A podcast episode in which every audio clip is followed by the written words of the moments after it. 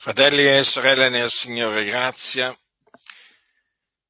e pace a voi da Dio nostro Padre e da Gesù Cristo, il nostro Signore e Salvatore. Così è scritto nella prima epistola di Paolo ai Santi di Corinto al capitolo 15. Leggerò alcuni versetti, precisamente dal versetto 1 al versetto 11. Così è scritto, è Paolo che parla, apostolo e dottore dei gentili per volontà di Dio e non per volontà degli uomini. Fratelli, io vi rammento l'Evangelo che vi ho annunziato, che voi ancora avete ricevuto,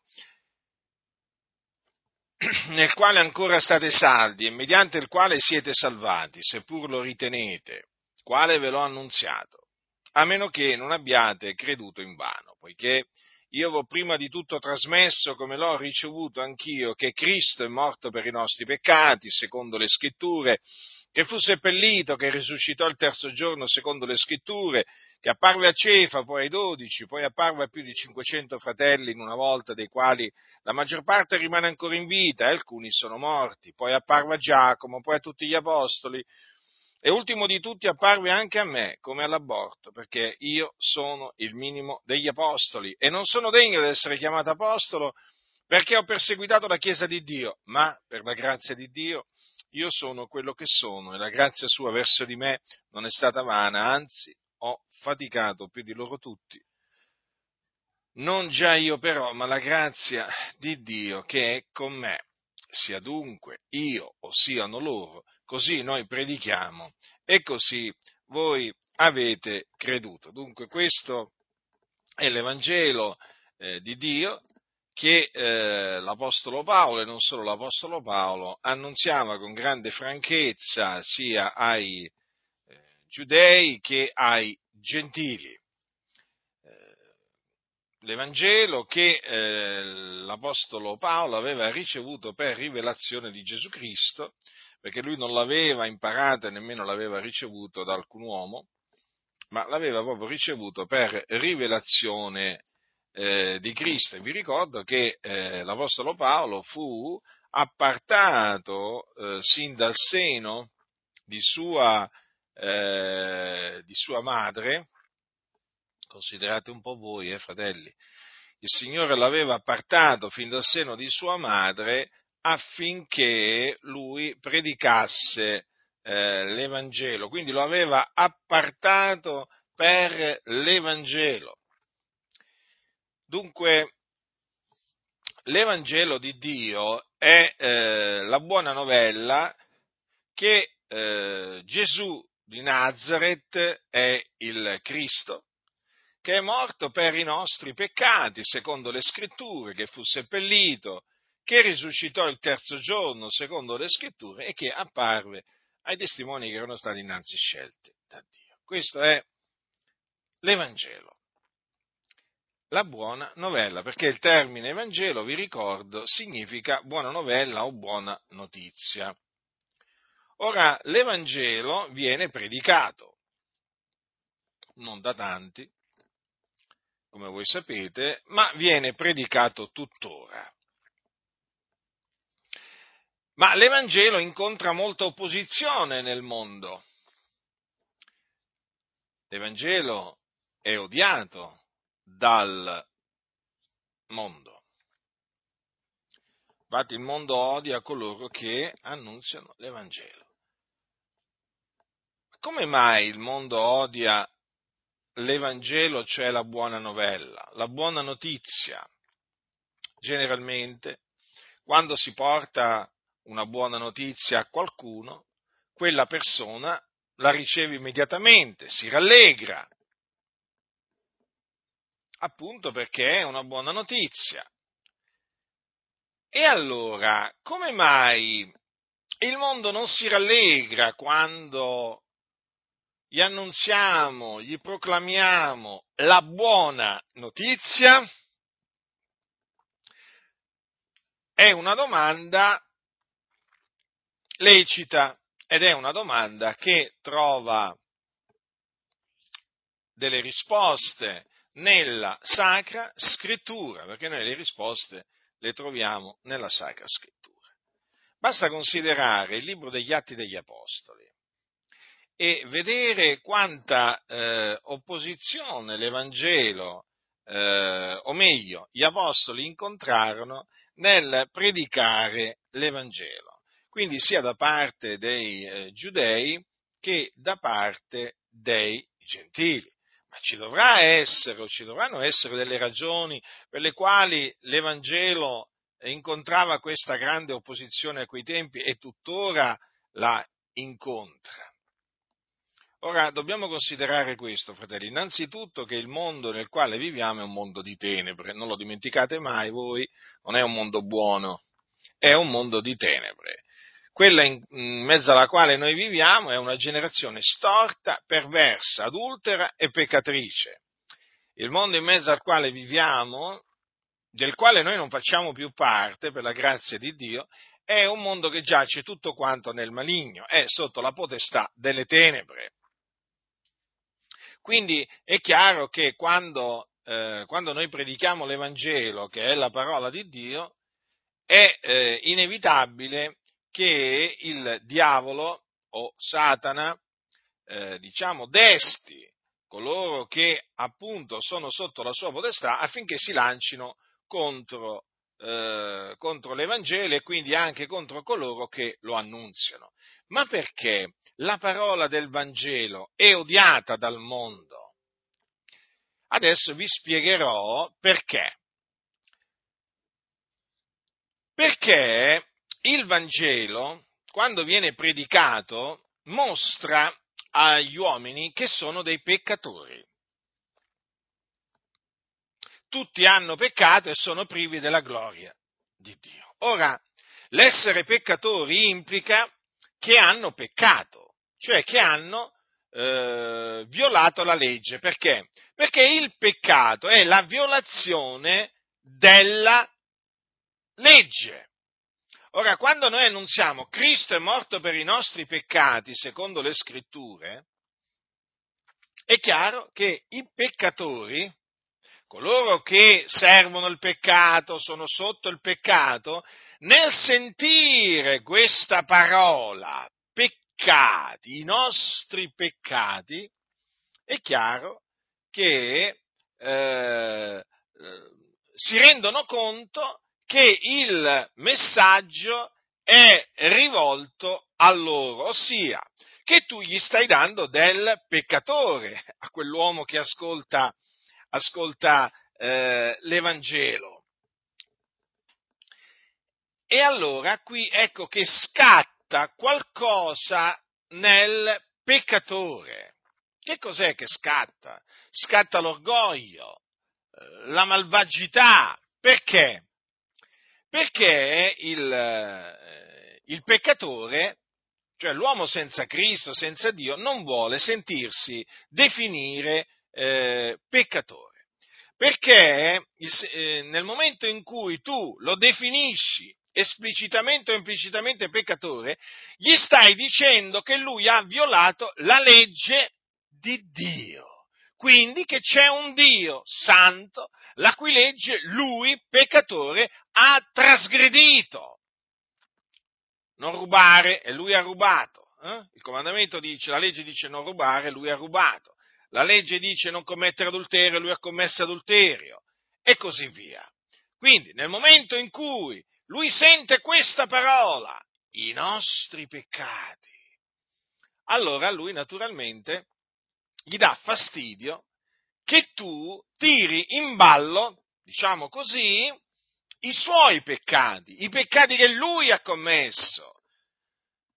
E allora, naturalmente, siccome che, vi ripeto, ehm, il peccato è la violazione della legge, lui si sente definito uno che ha violato la legge di Dio, di un Dio che non conosce, di un Dio ehm, magari nella cui esistenza non ci crede, perché eh, ha detto nel suo cuore eh, non, c'è, eh, non c'è Dio,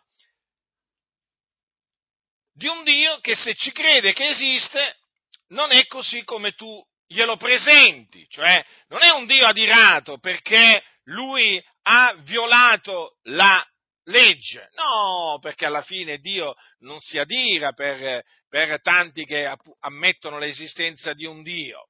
Per cui tu gli stai dicendo praticamente che Dio è arrabbiato con lui, che poi è la verità, perché l'ira di Dio è sopra il peccatore. Quindi considerate voi la reazione del peccatore nel momento in cui si sente dire che Cristo è morto per i nostri peccati. Allora lui praticamente è come se ti dicesse, vuoi dire allora che sono un peccatore? Vuoi dire allora che Cristo, questo Gesù di cui tu parli, vuoi dire che allora è morto per, eh, per i miei peccati? Quindi che cosa significa questo? Che lui si trova davanti a un messaggio, eh, diciamo, del tutto nuovo, ma un messaggio che lo fa arrabbiare, lo fa infuriare. Perché innanzitutto, appunto, lui eh, praticamente si sente implicitamente, esplicitamente, praticamente chiamare peccatore, uno che ha peccato, uno che ha praticamente dei peccati. E poi, naturalmente, si vede indicare un uomo, questo Gesù, che è morto per i nostri peccati. Quindi sostanzialmente sentendo predicare che Cristo è morto per i nostri peccati, secondo le scritture, lui, diciamo, capisce che per espiare quei peccati che ha commesso non sono sufficienti, o meglio, non servono eh, opere, opere di soddisfazione, opere meritorie, pellegrinaggi e così via, non servono. Perché c'è qualcuno che è morto per i nostri peccati, cioè è morto per espiarli.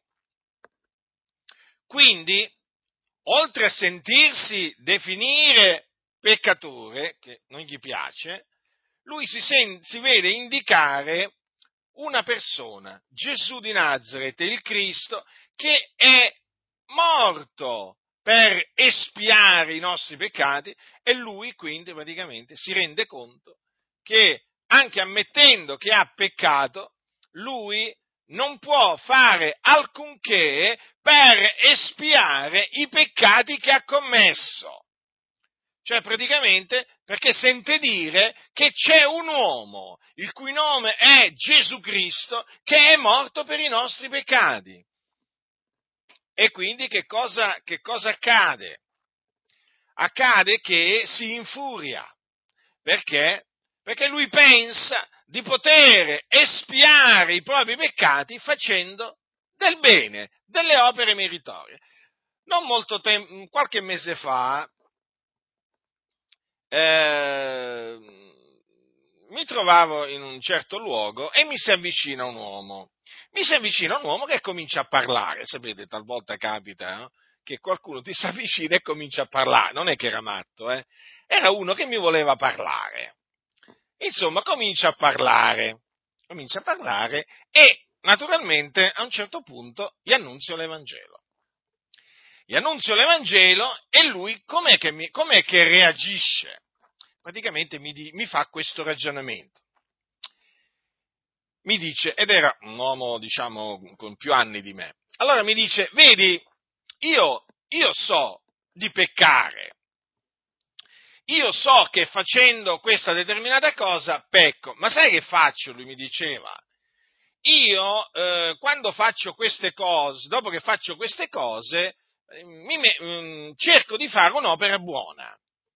Per eh, soddisfare, per diciamo, soddisfare o, o comunque per, eh, diciamo, controbilanciare il peccato che ho commesso e il male che ho fatto. Io ho detto no, non è così, perché io ti annunzio appunto che Cristo è morto per i nostri peccati, io ho detto.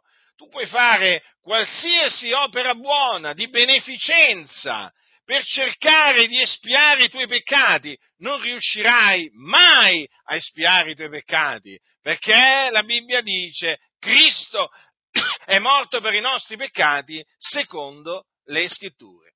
E notai che questo messaggio non gli fu gradito. Questo io posso dire perché questa fu la reazione davanti ai miei occhi.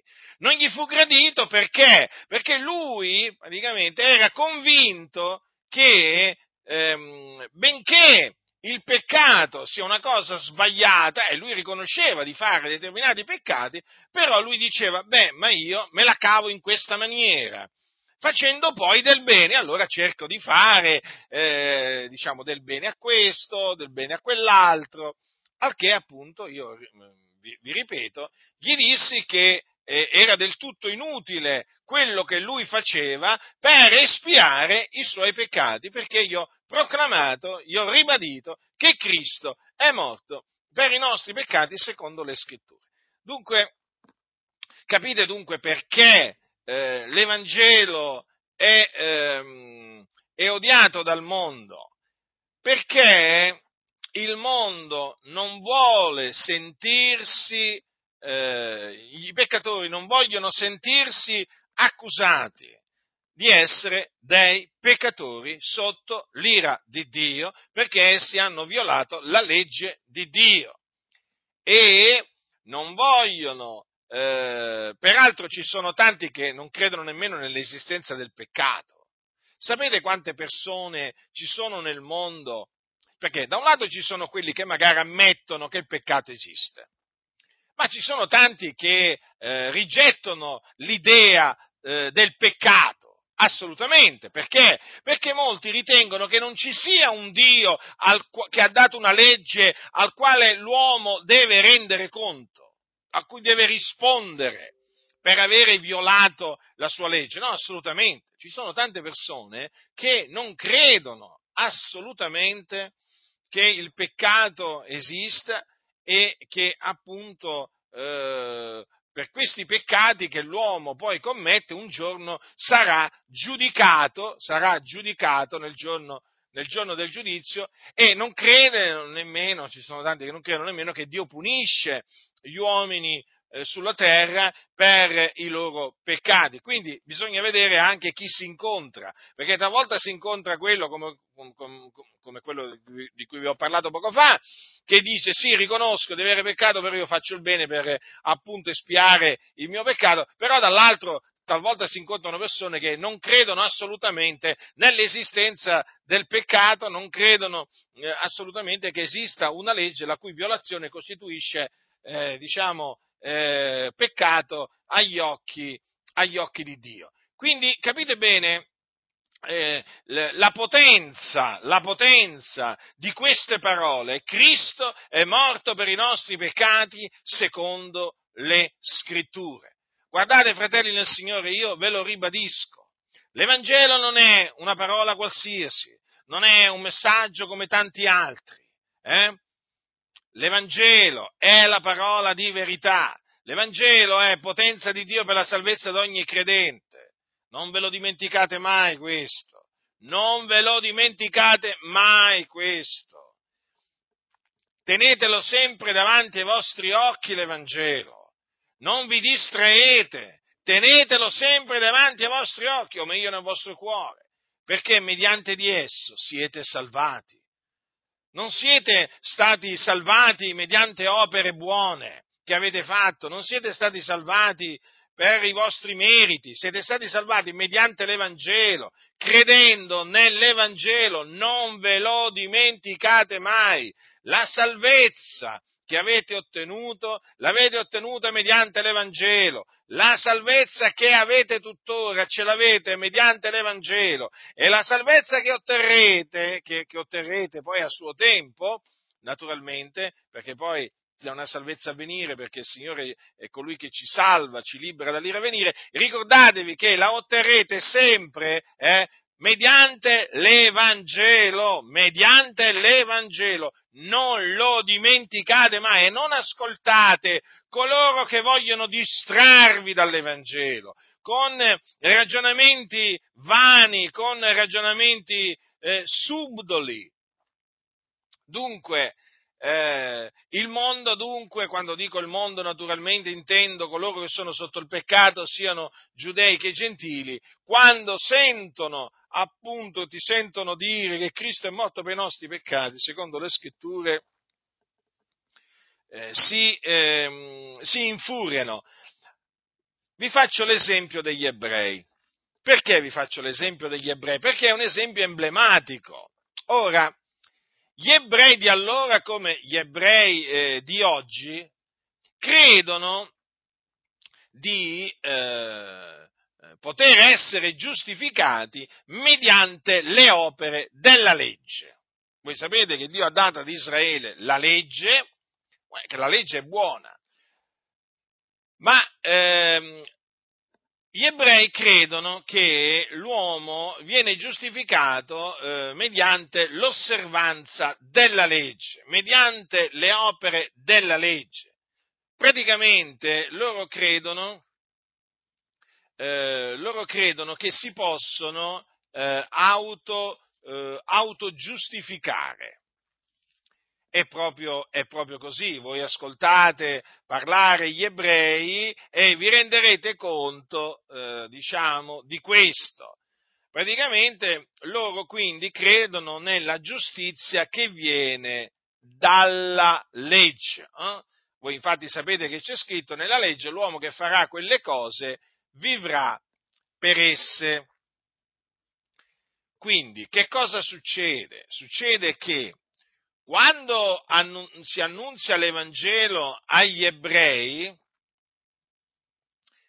eh, diciamo che loro si infuriano perché tu, dicendogli che Cristo è morto per i nostri peccati secondo eh, le scritture, tu gli stai dicendo che eh, loro eh, per ottenere l'espiazione dei loro peccati eh, devono assolutamente credere in Gesù Cristo.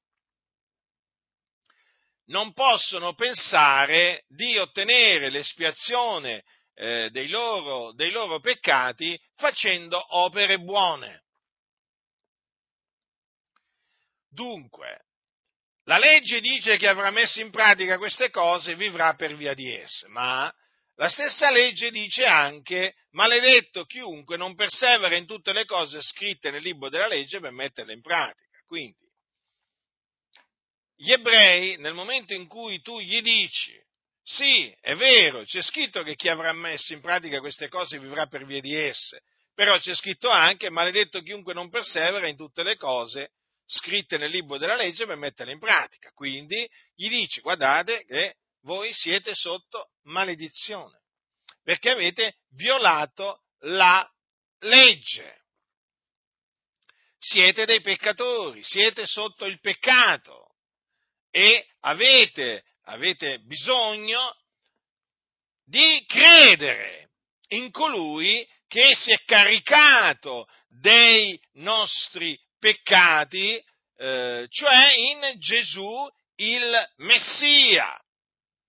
Ecco che a, a, questo punto, a questo punto, loro si rivoltano contro di voi, contro di noi, perché per loro è inammissibile, è inammissibile pensare che un uomo abbia potuto caricarsi di tutti i nostri peccati ed espiarli mediante la sua morte, mediante il suo sangue. Ma loro ti dicono, ma cosa stai dicendo? È uno scandalo quello che stai dicendo. Noi, loro ti dicono, l'espiazione dei nostri peccati la otteniamo in un'altra maniera.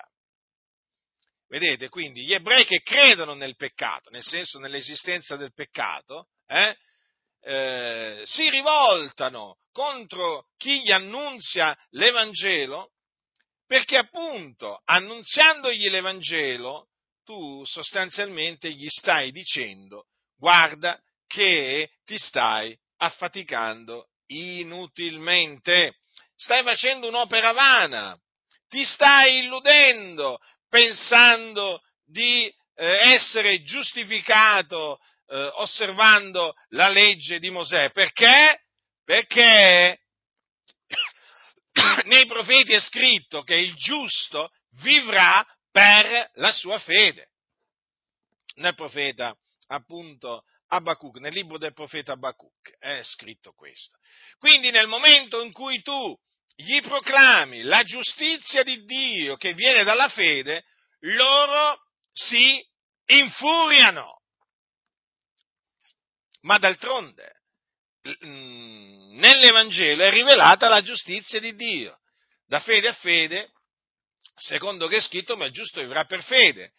E quindi avviene uno scontro proprio uno scontro, a livello spirituale nasce subito uno scontro. E ho preso gli ebrei come esempio, perché la stessa cosa sostanzialmente avviene quando si annunzia l'Evangelo a coloro che, come gli ebrei, pensano di essere giustificati per le opere. Possono anche non, es- non, non avere la conoscenza della legge di Mosè, però, perché sono dei gentili, però troverete persone tra i gentili che pensano di poter essere giustificati per le loro proprie opere nella stessa maniera in cui appunto gli ebrei pensano di poter essere giustificati per le opere della legge.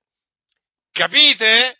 Quindi questo è un punto fondamentale, fratelli del Signore, perché nell'Evangelo è rivelata la giustizia di Dio che viene dalla fede, quindi non c'è un altro messaggio non c'è un altro messaggio nel quale l'uomo credendo può essere giustificato, come non c'è, eh, eh, come non c'è un'opera, un'opera buona, eh, non ci sono opere buone mediante le quali gli uomini possono essere giustificati agli occhi di Dio. No, fratelli nel Signore, perché quello che l'uomo deve fare per essere giustificato è credere nell'Evangelo, perché appunto nell'Evangelo che è rivelata la giustizia di Dio da fede a fede, secondo che è scritto, ma il giusto vivrà per fede. Dunque, come gli ebrei, anche quei gentili che pensano di essere salvati eh, o per essere giustificati per le loro opere, vi rigettano nel momento in cui sentono predicare l'Evangelo. Vi rigettano in automatico a meno che non siano tra coloro che sono ordinati a vita eterna. Allora, nel momento in cui, eh, diciamo, chi ascolta l'Evangelo è ordinato a vita eterna, ma questo Dio lo sa, naturalmente lo sa il Signore, allora egli crederà nell'Evangelo. Crederà nell'Evangelo e sarà giustificato, sia che esso sia eh, giudeo, sia che sia gentile ma altrimenti lo rigetterà per un motivo o per l'altro, rigetterà l'Evangelo. Sapete, ci sono, eh, ci sono ebrei particolarmente eh, furiosi contro coloro che annunziano eh, la buona novella che Gesù è il Messia. Perché loro non concepiscono eh, la morte espiatoria di Gesù. Non la concepiscono. Per loro, per loro è uno scandalo. Per loro è uno scandalo. Eh, riflettete, eh, riflettete come, mai, come mai, l'Apostolo Paolo era così, era così odiato dai, dai giudei disubbidienti. Dice così, Paolo, noi predichiamo Cristo crocifisso che per i giudei è scandalo e per i gentili è pazzia. Ora, la crocifissione di Gesù perché è avvenuta? Perché è avvenuta? È avvenuta a cagione delle nostre colpe, a cagione dei nostri peccati. Egli, appunto, come aveva detto il profeta, il profeta Isaia nel, nel suo libro, egli è stato dice, eh, è stato trafitto a motivo delle nostre trasgressioni, fiaccato a motivo delle nostre iniquità. Ora, Cristo e Lui crocifisso è un messaggio che è uno scandalo per i giudei, uno scandalo.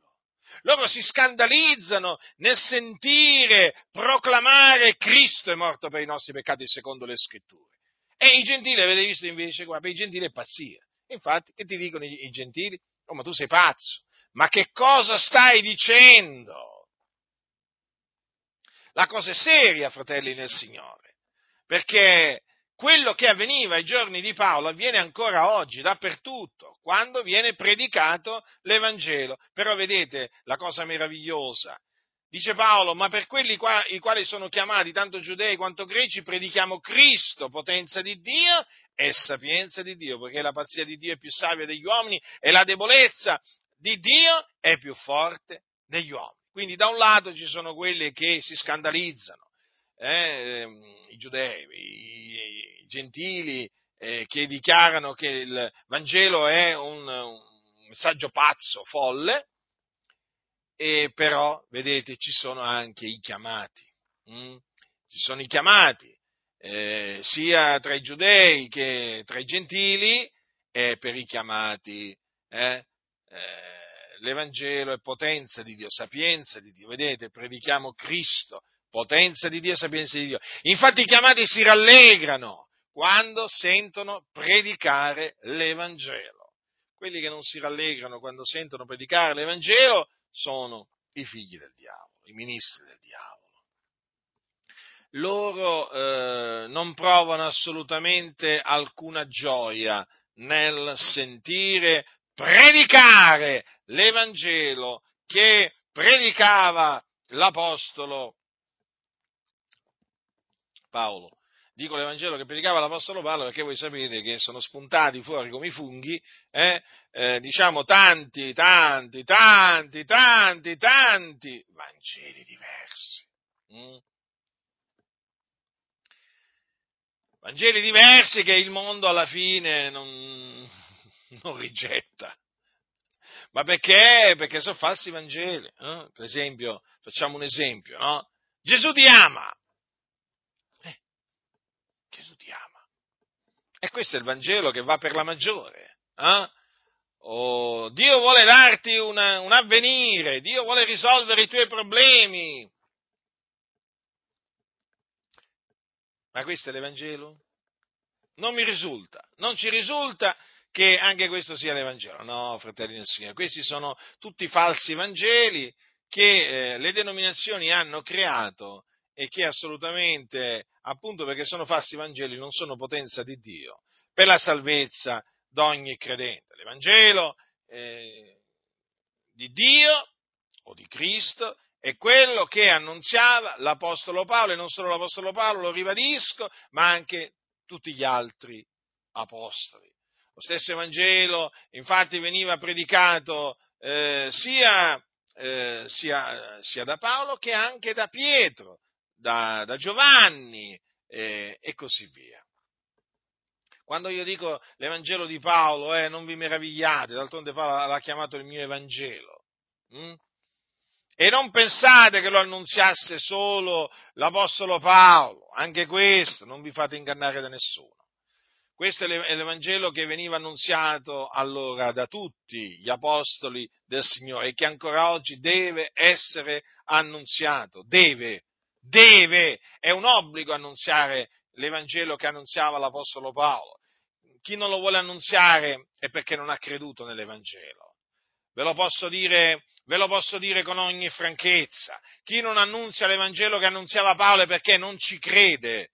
Non ci crede. Paolo diceva ho creduto perciò ho parlato. Perciò è inutile che vengano a fare i loro, i loro discorsi logorroici, eh, che non si capisce mai cosa vogliono dire costoro quando parlano, i loro discorsi sembrano dei labirinti in cui quando entri te perdi, eh? e quindi è meglio non entrarci.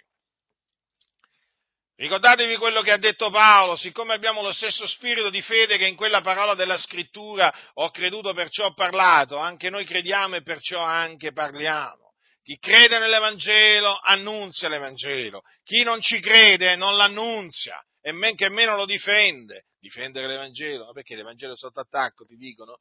Eh? Sì, sì, l'Evangelo è sotto attacco. È proprio sotto attacco da parte di quelli che appunto non, non ci credono. E ce ne sono tanti nelle denominazioni evangeliche di persone che si dicono evangelici ma non credono nell'Evangelo. È pieno, Fratelli e sorelle nel Signore, ve lo ribadisco per l'ennesima volta a livello mondiale, sulla faccia della terra, le denominazioni evangeliche, comprese quelle pentecostali, sono piene di persone eh, che non sanno cosa sia l'Evangelo e che quando poi, parlo appunto di quelli che mi sentono predicare, quando sentono me predicare l'Evangelo si scandalizzano. Perché? Perché non sono da Dio. Chi è da Dio ascolta le parole di Dio, chi non è da Dio non le ascolta. Guardate, io ho imparato tante cose, eh, diciamo, nel corso, nel corso, degli anni e ringrazio Dio veramente per tutte le cose che mi ha insegnato, per gli ammaestramenti che mi ha elargito nella sua grande misericordia, nella sua grande fedeltà. E uno di questi insegnamenti è questo, ho potuto appurare che chi non crede nell'Evangelo non lo annunzia non gli interessa niente, non gli interessa niente dell'Evangelo, eh? non gli interessa niente. Avete presente quando a qualcuno non gli interessa niente? Eh, non gli interessa niente. Ma lo sapete che ci sono quelli che non annunziano l'Evangelo perché hanno paura di essere associati a Budindaro? Eh, che faccio adesso? Predico, adesso mi metto a predicare come, eh, come predicava Paolo e dopo pensano che, che, io sia associato a Butindaro. No, c'è gente che ragiona così, eh? C'è gente che ragiona così, la follia. Avete presente la follia? Beh, esiste anche la follia, non è che esiste solo la sapienza. Ci sono persone che sono prese dalla follia, sono persone che non capiscono niente, persone che non capiscono assolutamente niente, che proprio ehm, le, le macchinazioni di Satana non sanno nemmeno cosa siano, non sanno. Cioè, rendetevi conto, c'è gente che non annunzia l'Evangelo perché teme di essere associata a me, ma, cioè, ma ci rendiamo conto? Eh? O quelli che non confutano la massoneria pubblicamente perché temono di essere associati a me. Siamo alla, cioè sono, non siamo, loro sono alla follia, alla follia, eppure succede pure questo. Ci sono quelli che non annunziano l'Evangelo, che hanno lo stesso Evangelo che annunziava Paolo, perché poi potrebbero sentirsi dire, ma dimmi un po', ma non è che tu sei associato a Budindero Giacinto? E allora, per evitare, perché sapete, no, il problema dei problemi sono io, no? E allora, per evitare di essere associati a sottoscritto, dicono, ma sai che faccio io? Ma che, ma chi me lo fa fare a me? Che poi veramente mi associano, mi associano a Budindero Giacinto. Ma no, ma non sia mai, ma non sia mai. E quindi dicono: no, no, io non voglio predicare l'Evangelo che annunziava Paolo. E allora che annunziano? Eh, annunziano, annunziano un altro Evangelo. C'è la follia, la follia. Allora per tornare appunto all'importanza, alla potenza dell'Evangelo. Vedete dunque per noi che siamo chiamati, per noi, le, mm, Cristo crocifisso, la parola della croce è potenza di Dio, è sapienza di Dio. Eh? però appunto eh, ci sono anche quelli per i quali proprio la parola della croce è scandalo ed è, eh, ed è, anche, ed è anche pazzia. E ricordatevi che l'Evangelo va annunziato con franchezza, non con sapienza di parola, affinché la croce di Cristo non sia resa vana. Capite?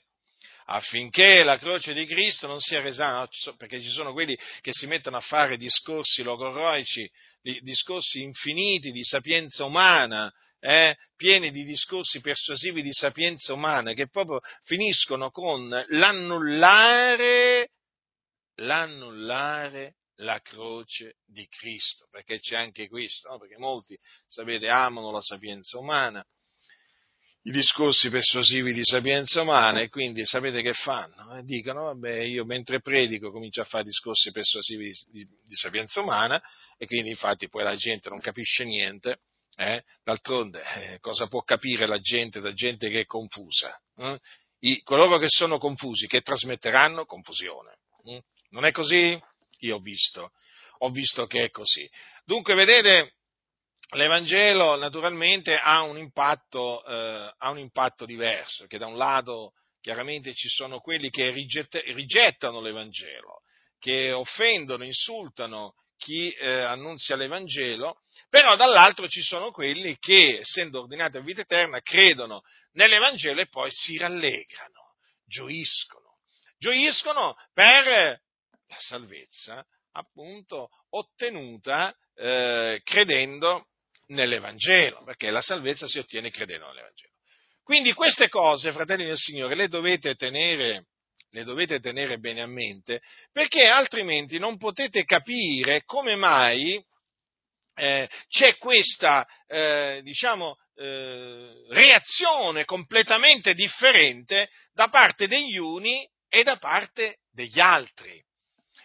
Allora qualcuno eh, mi dirà, eh, allora bisogna sapere cos'è l'Evangelo per capire tutto ciò. Certo, perché se tu non sai cos'è l'Evangelo, non potrai mai capire perché l'Evangelo appunto eh, incontra eh, questa, eh, questa opposizione da parte di coloro che sono sotto ehm, il peccato.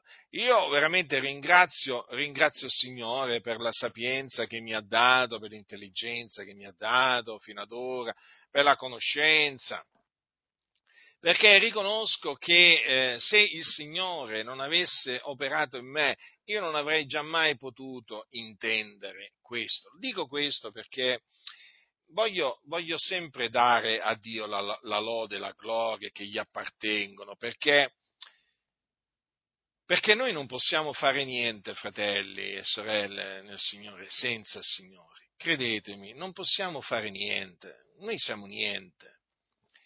E eh, tutto ciò che riusciamo a fare, lo possiamo fare per la grazia di Dio. Diceva bene Paolo, ho faticato eh, diceva così, ho faticato più di loro tutti. Non già io però, ma la grazia di Dio che è con me. Vedete? Qui parla di fatica, eh? fatica, alcuni non vogliono sentire, non, non vogliono sentire dire che coloro che predicano l'Evangelo si affaticano, no. Anche se è scritto, ma sapete, c'è gente che non crede a quello che sta scritto. Poi si dicono evangelici, eh? evangelici che non credono a quello che sta scritto. Diceva Paolo dunque, ho faticato più di loro tutti non c'è io però, ma la grazia di Dio che è con me. Vedete, quindi la fatica che uno compie nel Signore, annunziando l'Evangelo, insegnando la dottrina di Dio, eh, quella fatica può compierla per la grazia di Dio. Anzi, è la grazia di Dio che la compie. Quindi, vedete? Allora, cosa significa questo? Che eh, quella fatica è una, mh, mm, la fatica nel Signore è una manifestazione della grazia di Dio. Capite? E naturalmente per questo, eh, per questo, io sono in obbligo di, di rendere grazie a Dio, di celebrarlo, di magnificarlo. D'altronde non sono io che eh, ho voluto predicare l'Evangelo, ma è il Signore che ha voluto che io predicassi l'Evangelo. Il Signore, il Signore mi, mi, appartò per l'Evangelo pubblicamente eh, quando io ero un bambino piccolo. Eh, voglio ricordarlo questo sempre alla gloria di Dio, durante un culto a Lugano, io avrò avuto circa dieci anni, una sorella, eh, mentre appunto c'era il culto, ebbe una celeste visione e vide una colomba bianca scendere e posarsi su di me. Questa sorella fece annunziare dal pulpito al conduttore che c'era che io un giorno avrei predicato la parola di Dio. E questa sorella, che ha il nome di un fiore, eh, eh, si chiamava Margherita, hm? Questa sorella dopo il culto mi cercò, mi cercò e mi trovò. Ero un bambino, sapete, sapete i bambini dopo il culto, no? Corrono di qua, corrono di là con gli amichetti, con le amichette. Beh, così si faceva. E allora mi cerca e dove mi trova? Mi trova vicino a mia mamma. Ero vicino a mia mamma, questo me l'ha raccontato poi mia mamma, naturalmente.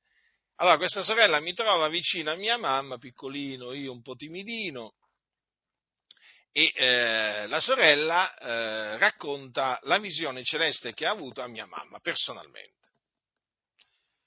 E, e gli dice, e le dice queste parole, sorella, vedrai, perché io ero a fianco di mia mamma, allora la sorella Margherita mette ma- una mano sul mio, sulla mia testa, eh?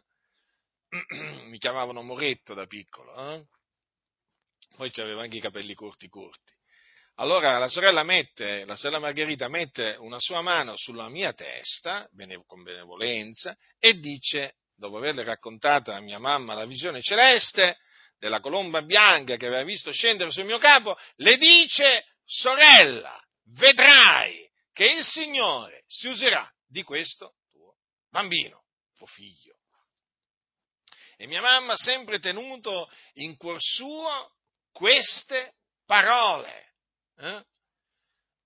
E eh, mi ricordo che mi raccontava mia mamma che quando, nel vedere che io non, non, mi convertivo al Signore, diceva, ma come mai il Signore a mio figlio non lo salva? Ma come mai il Signore a mio figlio non lo salva? Perché si ricordava di queste, di queste parole che eh, appunto le aveva detto la sorella Margherita. E quindi fu così che il Signore mi appartò pubblicamente, mediante l'Evangelo, eh, per l'Evangelo, scusate, e eh, lo fece dunque anche annunziare, e poi dopo il Signore ha confermato ciò e poi il Signore ha operato in me per rendermi atto appunto alla predicazione dell'Evangelo. Quindi non è che sono in grado di predicare l'Evangelo per mie capacità personali, ma io sono in grado di predicare l'Evangelo perché Dio mi ha reso capace di predicarlo. Ecco perché io do a Dio la gloria in Cristo Gesù. Eh, lungi da me dal prendere la gloria che appartiene solo all'Iddio vivente e vero. Naturalmente ci sono, sapete bene che ci sono molti invidiosi, eh, che quando vedono che tu sei capace a fare una cosa che loro non sono capaci a fare, ti invidiano, ti invidiano perché vedono che tu eh, hai successo, vedono che tu riesci in quello che fai e allora sono invidiosi. E allora digrignano i denti, e allora dentro fremono quando ti sentono predicare l'Evangelo, trasmettere l'Evangelo. Capite? Perché non gli è stato dato, non, non sono stati appartati per l'Evangelo come sono stati appartato io, allora non hanno la, la capacità che ho io e quindi si arrabbiano con me e allora macchinano contro di me, mi lanciano accuse false, fanno insinuazioni di ogni genere. Perché? Perché sono persone invidiose, sai, le persone invidiose sono anche persone frustrate, hm? perché vedono che non riescono proprio, non riescono proprio eh? Come se appunto la, eh, diciamo, la, capacità di predicare l'Evangelo fosse una capacità che si va a imparare a scuola, no? da, da, qualcuno, da qualche professore. Non è così, si riceve da Dio. Eh? si diventa ministri non per, perché si è pregato tanto, si è digiunato tanto o si è fatto chissà che cosa, no, no, si diventa ministri di Dio per volontà di Dio, perché Dio ha deciso che tu devi essere un ministro del Vangelo. C'è una falsa idea eh, secondo cui appunto eh, diciamo prega tanto, digiuna tanto e vedrai che il Signore ti chiamerà. Ma dove mai sta scritto questo? Ma dove mai sta scritto? Ma che la, l'Apostolo Paolo fu chiamato, fu, fu appartato per l'Evangelo eh, perché digiunava tanto, pregava tanto, ma dove le leggono alcune certe cose? Ma sapete, non è che le leggono nella scrittura, siccome che hanno una mente corrotta, ma proprio corrotta, questi sono corrotti fino alle midolle, si inventano, si inventano questo. Poi naturalmente chi li sente parlare si mette a pregare, si mette a digiunare e vedono che nonostante le loro, le loro preghiere, le loro tante preghiere, le loro tanti digiuno, non riescono mai, non riescono mai a predicare. Facciamo un esempio, come Giacinto, come fa Giacinto? E allora naturalmente vanno in depressione, vanno nella disperazione, vanno nel panico. Eh? cominciano ad avere sensi di colpa. Vedete gli insegnamenti falsi che cosa producono? Producono solo dei danni. No, fratelli nel Signore, sappiatelo. Io non, sono, io non sono in grado di predicare l'Evangelo perché ho pregato tanto e ho digiunato tanto. Io sono in grado di predicare l'Evangelo, di insegnare la parola di Dio perché Dio mi ha costituito nel ministero. Assolutamente, è così. Come diceva, come diceva eh, Paolo, eh, non già che siamo di per noi stessi capaci di pensare alcunché come venendo da noi, ma la nostra capacità viene da Dio che ci ha anche resi capaci di essere ministri di un nuovo patto. Quindi, quello che potete fare, semmai, eh, è mettervi in preghiera e chiedere a Dio che cosa vuole Dio che voi facciate. ma badate bene, non necessariamente, eh, non necessariamente il Dio, eh, diciamo, vuole che voi abbiate un ministero, può essere anche che Dio non vuole che voi abbiate un ministero, ma che voi facciate qualcosa d'altro nella sua Chiesa. Ma non è che per questo vi dovete deprimere e disperare, perché è Dio che ha collocato nel corpo di Cristo ciascun membro come ha voluto. Capite? No, perché non è che tu decidi a un certo punto di fare la mano, o di fare il piede, o di fare il mignolo, o di fare il fegato, o di fare lo stomaco. È Dio che ti colloca nella Chiesa come vuole Lui. Quindi tu chiedi a Dio cosa vuoi che io faccia, ma non ascoltare i ciarlatani che vogliono farti credere che più preghi, più digiuni e poi a, a, digiunando e pregando, poi il Signore ti chiamerà al ministero. Non è assolutamente così. Questa è una falsa dottrina che ha prodotto nell'ambiente evangelico tanti di quei danni, ma tanti di quei danni, perché coloro che insegnano questo non sono chiamati da Dio, è semplice il discorso, perché chi è stato chiamato da Dio a predicare l'Evangelo non gli viene in mente di insegnare una cosa del genere perché questo, questo, insegnamento illude e confonde coloro che l'ascoltano.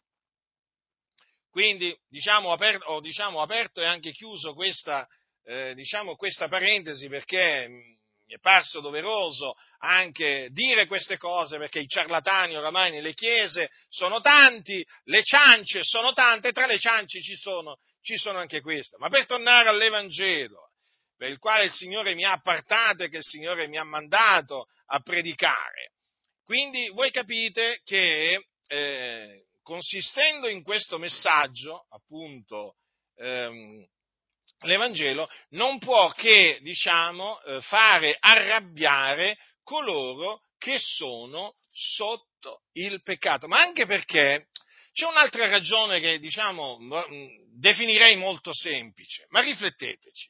Allora, il peccatore è schiavo del peccato, perché chi commette il peccato è schiavo del peccato. Il peccatore prende piacere nel peccato il peccatore non vuole, non vuole abbandonare il peccato, perché si sente attirato al peccato.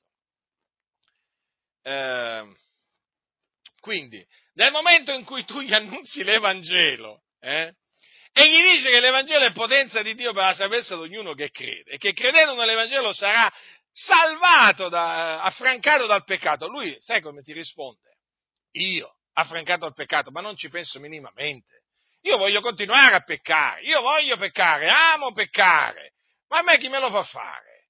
A essere liberato dal peccato. Non sia mai quindi che io debba credere nell'Evangelo che tu mi annunzi, perché se io ci credo sarò affrancato dal peccato, io non voglio essere affrancato dal peccato, il peccatore dice, eh? e quindi no, no, io non voglio credere, assolutamente.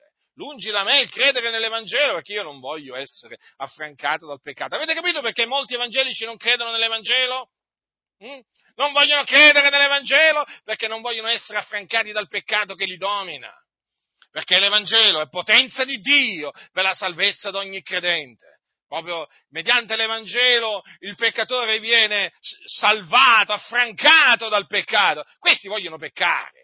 Ma questi vogliono peccare, vogliono continuare a peccare, ma a questi non gli interessa niente della salvezza dal peccato. Ecco perché non gli interessa niente dell'Evangelo, come non interessa niente ad alcuni di annunziare l'Evangelo, perché non vogliono che le persone, credendo nell'Evangelo, siano affrancati dal peccato. È tutto, diciamo, è tutto un insieme di cose, fratelli nel Signore. Quanti oggi vogliono, vogliono servire il peccato nelle denominazioni? Quanti? Ma io vorrei dire veramente tantissimi vengono al culto, sì, perché gli piace sentire il cantico, gli piace sentire qualcuno pregare, gli piace sentire magari citare la Bibbia, ma non vogliono essere affrancati dal peccato. E quindi, e quindi l'Evangelo lo respingono, lo respingono e respingono anche chi naturalmente lo annunzia. Quindi non vi meravigliate se le denominazioni evangeliche odiano chi predica veramente l'Evangelo. È così, perché le denominazioni evangeliche sono delle trappole dove le persone vengono invogliate a servire il peccato. Capite? Peccato. Manco la parola peccato si sente più eh, menzionare. Pensate un po' voi. salvezza dal peccato, essere affrancati dal peccato. Ma che sono queste espressioni? Eh? Per loro sono arabo, non vogliono sentire parlare eh, di salvezza dal peccato, perché tutti devono servire il peccato, vogliono le denominazioni piene di peccatori che servono il peccato e quindi chi viene a predicare l'unico messaggio che è potenza di Dio per la salvezza di ogni credente viene rigettato. Stai, stai lontano da noi. Stai lontano da noi, ti fanno capire. Noi non vogliamo che tu ci vieni a predicare questo messaggio, perché è pericoloso. Capite? È pericoloso, perché chi crede nell'Evangelo viene affrancato dal peccato e quando uno viene affrancato dal peccato diventa un servo di Dio, un servo della giustizia, cambia totalmente condotta. Se prima diceva bugie, poi non le dice più. Eh? Se prima fornicavano, smette di fornicare perché diventa una nuova, una nuova, creatura in Cristo. Ma questi vogliono dei bugiardi, vogliono dei fornicatori, vogliono dei maghi, vogliono dei spiritisti, vogliono gente che serve il peccato nelle denominazioni. Eh, ladri, ma potrei fare una lista. Capite? E quindi tu devi, es- devi stare alla larga, certo. E sono pure contento di veramente stare alla larga da gente come voi, eh, che odia l'Evangelo, gente come voi che si è sulla via della perdizione, che non ha assolutamente il senso delle cose di Dio, ma solo il senso delle cose degli uomini. Quindi è molto semplice, fratelli del Signore. Chi vuole servire il peccato odia l'Evangelo. E appunto, siccome che non è che quelli che vogliono servire il peccato sono, che vi pensate, sono fuori dalle, dai locali di culto, no, no, sono proprio dentro i locali di culto delle comunità evangeliche. Sono lì che si annidano e ce ne sono tanti. E allora tu, tu che messaggio porti? L'Evangelo. No, non può essere. Ma non può essere. Ma qui praticamente è come se ti dicessero, ma qui siamo tutti ladri, oh, ma siamo tutti bugiardi, ma qui chi più chi meno c'è un amante, ma qui c'è chi pratica lo spiritismo, chi legge i tarocchi, ma che, stai, che, che, che, che ti metti in testa? Di vedere le persone affrancate dal peccato, eh? Ho fatto un esempio estremo, ma per farvi capire come ragiona sta gente. Ma che ci vuoi? Ma che ci vuoi? Santi? Eh? Noi vogliamo essere peccatori. Capite? Quando dicono siamo tutti peccatori e ci credo, servono il peccato. E quindi l'Evangelo, non sia mai che gli annunzi l'Evangelo, si scatenano contro di te. Siamo tutti peccatori, eh certo siete tutti sulla via della perdizione, l'avete detto con la, vostra, con la vostra bocca, siete tenebre, siete figlioli di ira, l'avete detto con la vostra bocca, certo, siete schiavi del peccato e quindi che cosa pretendete? Che il Signore vi salvi? Eh? Ma in cielo non entrano, in paradiso non entrano i peccatori, eh? in paradiso es- entrano i giusti, i santi dell'Altissimo, non i peccatori, non quelli che sono schiavi del peccato, ma quelli che sono stati affrancati dal peccato. Ma per essere affrancati dal peccato bisogna credere nell'Evangelo. E allora l'Evangelo va bandito. Va bandito perché loro praticamente te lo fanno chiaramente capire. Noi vogliamo rimanere così. Ladri, fornicatori, bugiardi, oltraggiatori, avari, idolatri. Sì, sì, praticamente questo è il messaggio che ti trasmetto. Quindi stai lontano da noi. Eh? Che vuoi farci diventare santi? Mm? E allora, fratelli del Signore, estremizzo i concetti per farvi capire qual è la situazione attuale delle cose. Capito? Poi naturalmente le persone intelligenti capiscono, gli stolti no. Beh, siamo sempre lì, perché come esistono gli intelligenti, così esistono anche gli stolti. Eh? Ricordatevelo sempre questo, eh? ricordatevelo sempre, come esistono i buoni esistono i cattivi, cioè perché alcuni veramente ancora non hanno, non hanno capito veramente, veramente che quello, quello, di cui parla la scrittura è verità, esiste, eh? tutto, tutto, tutto. Quindi, fratelli del Signore, vi ho, diciamo, spiegato brevemente perché l'Evangelo è odiato dal mondo e naturalmente da tutte quelle eh, chiese che sono amiche del mondo, perché poi sono alla fine un tutt'uno. Perché chiaramente anche quelle chiese no, che si definiscono cristiane, evangeliche, ma che sono amiche del mondo, è normale che anche queste chiese dell'Evangelo non ne vogliono sentire parlare, lo respingono, lo rigettano, perché appunto essendo amiche del mondo servono il peccato.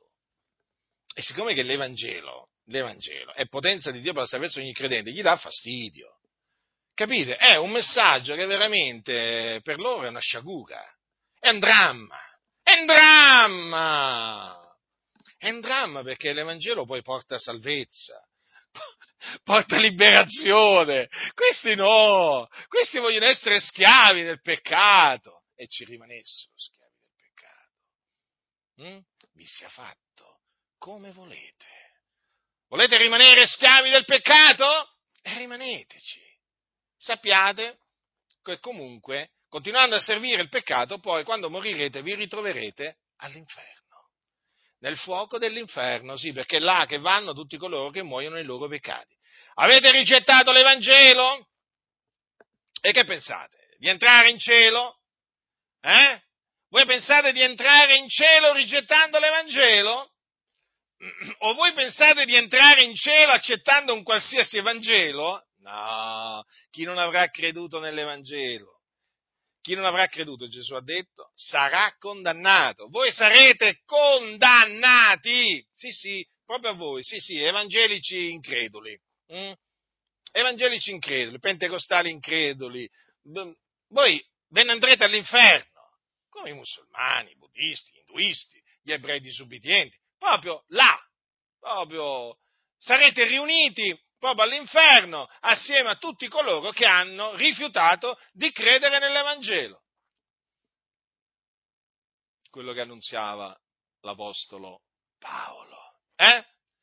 Voi abbiate, avete pensato di poter, eh, diciamo, essere salvati, di poter, diciamo, di poter ottenere, diciamo, il perdono credendo un Evangelo qualsiasi. Eh no, non è così. C'è solo un Evangelo, mediante il quale si viene salvati e credendo nel quale, appunto, oltre alla salvezza si ottiene la remissione dei peccati, la giustificazione, la vita eterna, la riconciliazione con Dio. Ed è quello che annunziava l'Apostolo Paolo e che è trascritto al, al capitolo quindicesimo della prima epistola ai santi di Corinto. Non importa quanto avrai frequentato il locale di culto, non importa quanti canti avrai sentito, quanti canti avrai cantato, non importa quante preghiere avrai sentito e quante preghiere avrai fatto, non importa quante opere, quante opere buone tu abbia potuto fare, eh? Ricordati questo, che chi non avrà creduto sarà condannato. La condanna è sulla tua testa, per, affinché sia rimossa, devi fare solo questo, ravvederti e credere nell'Evangelo, sì, nello stesso Evangelo che predicavano gli Apostoli, altrimenti te ne andrai in perdizione. E quando poi sarai all'inferno ti ricorderai di quello che ti era stato detto. Sì, ci avrai tanto tempo per ricordarti di quello che ti era stato detto, da chi naturalmente annunzia l'Evangelo. E avrai anche tempo per ricordarti, diciamo, delle ciance, delle menzogne che ti hanno detto quelli che appunto annunziano un altro Evangelo. Hm? E che, nel quale tu credendo poi ti sei lasciato trascinare all'inferno. Ne avrai di tempo. Io, naturalmente, il mio desiderio non è che tu vada all'inferno, ma che tu sia salvato, però ti avverto se rifiuterai di ravvederti e di credere nell'Evangelo, te ne andrai in perdizione, assieme, te lo ripeto, ai musulmani, ai buddisti, agli induisti, ai satanisti, agli spiritisti e così via. Te ne andrai là, non avrai scampo, non scamperai alla condanna di Dio. L'Evangelo è l'Evangelo. Eh, eh sì, ti hanno detto invece che qualsiasi Vangelo va bene? Beh, ti hanno ingannato ti hanno ingannato, ma io non ti inganno, non ti lusingo, perché io non cerco il tuo favore, io cerco il favore di Dio. Per questo io ti annunzio l'Evangelo. Perché io desidero che tu sia salvato, giudeo, gentile che tu sia. Il mio desiderio è che tu sia salvato dal peccato. Che tu ottenga la remissione dei peccati, la giustificazione, che tu sia riconciliato con Dio e tu ottenga la vita eterna. E quindi il mio desiderio è che tu poi, quando muori, vai in cielo col Signore. Naturalmente, lo so bene che predicandoti queste parole, eh, naturalmente potrò anche essere magari non gradito a te, però a me non interessa niente. L'importante è che io sia gradito a Dio. Quindi, fratelli del Signore, vi ho esposto brevemente, diciamo, le ragioni per cui eh, il mondo odia, odia l'Evangelo. È un argomento che quando lo approfondisci eh, ti rendi conto di quanto sia meraviglioso l'Evangelo. Ed è proprio perché è un messaggio meraviglioso, unico, che appunto il, il mondo che è eh, sotto, sotto, la potestà eh, delle tenebre lo odia. Così prezioso l'Evangelo, così bello, così glorioso, ah, eppure così disprezzato, così, eh, così odiato dal mondo e dalle chiese mondanizzate, dalle chiese che sono amiche, amiche, amiche del mondo. Però quanto, per quanto mi riguarda, io con l'aiuto che viene da Dio continuerò, continuerò a predicare l'Evangelo e a difenderlo, eh, diciamo, dagli attacchi, non importa da quale parte questi attacchi arrivino, hm? lo continuerò a difendere, perché, mm, perché questo devo fare per volontà di Dio. La grazia del Signore nostro Gesù Cristo sia con tutti coloro che lo amano con purità incorrotta.